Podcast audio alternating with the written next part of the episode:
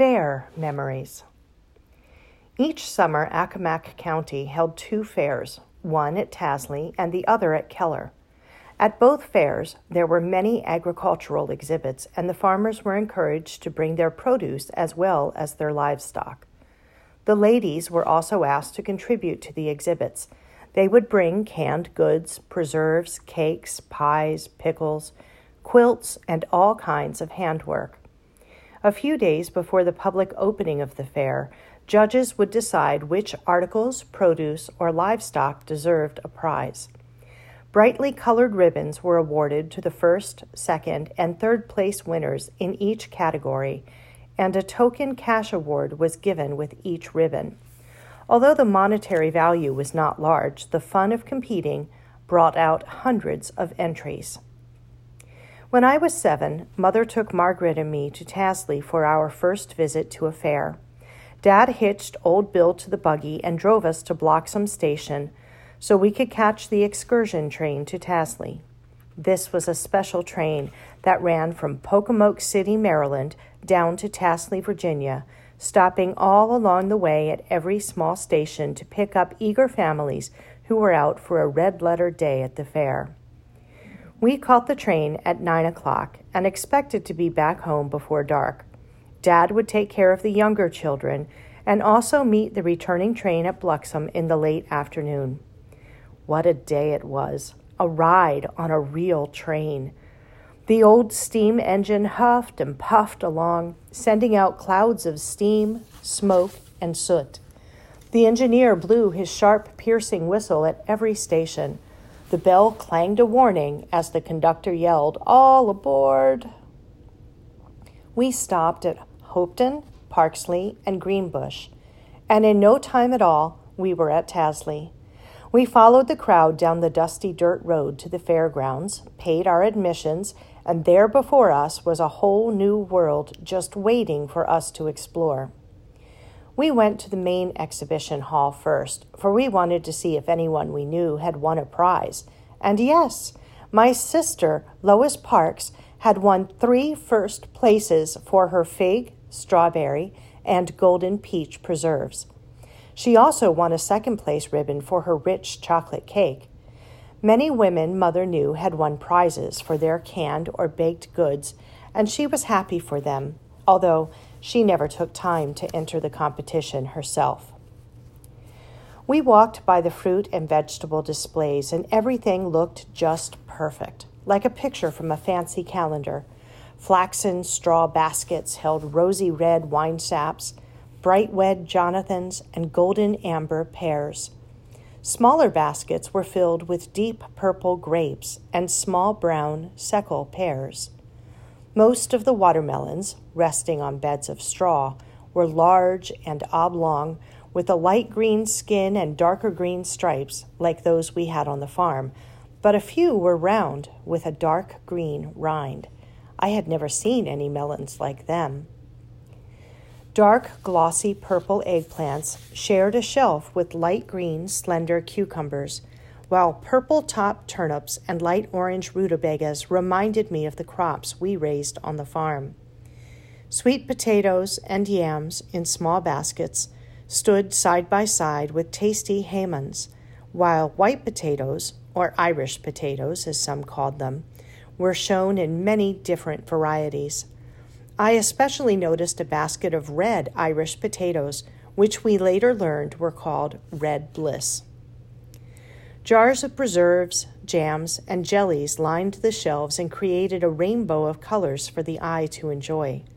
Damson preserves, long an Eastern Shore favorite, were dark indigo, while pear honey seemed silvery white. From strawberry pink to quince gold, all of them seemed to say, Taste me.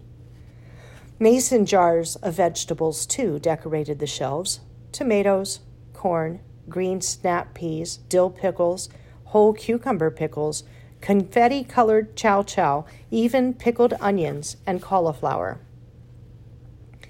Beyond them stretched the baked goods, cakes and pies and breads, so proudly displayed by the ladies of the Eastern Shore. My favorite cake was a golden three layer Rocky Mountain with a thick filling of fruits and nuts, sprinkled all over with snowy white coconut and decorated with pecan halves. Margaret's favorite was a black walnut four layer cake with its dark chocolate icing piled high.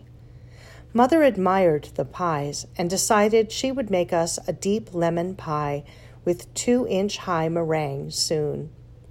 The sweet rolls, loaf bread, baking powder, and beaten biscuits were each and every one perfect. All this delicious food made me wish that someday I could be one of the judges. Almost reluctantly, we moved down the hall to see what else the ladies had brought. Several dozen quilts were hung so that people could see the designs. Most of the quilts were patchwork in elaborate designs and intricate patterns such as nine diamond, log cabin, turkey tracks, Dresden plate, and state house steps. Only a few quilts had been appliqued. I still remember one of these, with its pink and rose tulips and its pale green leaves. It had won a first prize. Next, we paid a short visit to the livestock area, as we knew Dad would want to know who had won the first prizes. Virtually the only thing I remember from this section was a Poland China pig with a lot of little babies.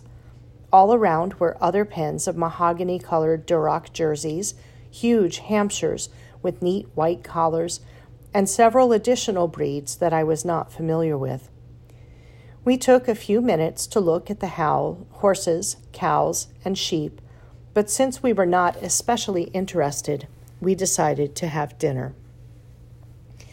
A special tent had been set up and filled with long wooden tables made from unfinished boards. Crude wooden benches had been placed along the tables for the benefit of the fair goers who had brought their lunches. Mother had packed us a fine lunch, but I was too excited and do not remember a thing we ate. As soon as lunch was over, we strolled through the long building where merchants displayed their wares. A builder offered us plans for a new home and gave Margaret and me a 12 inch ruler to use in school. Mr. Thomas Young from Parksley had brought several of his pianos to the fair. We stopped by to say hello as we knew him personally, and he gave us each a bright yellow pencil. A man who sold furniture had a new box called a refrigerator, and he gave us a fine book of recipes. Several men handed out small notebooks. Others were advertising food products and had samples to give away. Margaret and I collected small boxes of cereal, spices, coconut, dried fruit, tea, and noodles. Finally, someone gave us a shopping bag in which to carry our loot.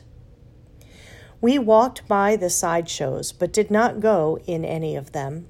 I watched the merry-go-round and the Ferris wheel, but we soon left the midway area to stand by the fence that separated the regular fairgrounds from the racetrack. We were just in time to watch the last three sulky races. The horses were beautiful and spirited and could run like the wind. After the races came time for the free show of the afternoon, so we stayed close beside the fence. When the show was over, we just had time to walk by the souvenir stands before hurrying back to Tasley Depot to catch our train for Bloxom. I could not decide what souvenir to buy, as everything on display was something pretty.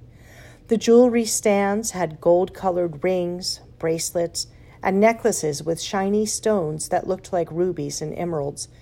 I did not notice that the jewelry was cheap and tawdry, nor that the stones were only glass.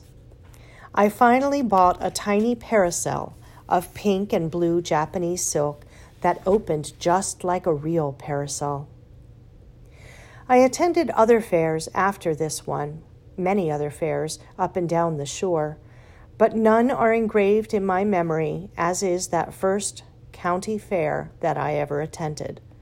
It brought joy and delight into my life like a Christmas morning, a day of surprises and satisfaction that lingered in my dreams.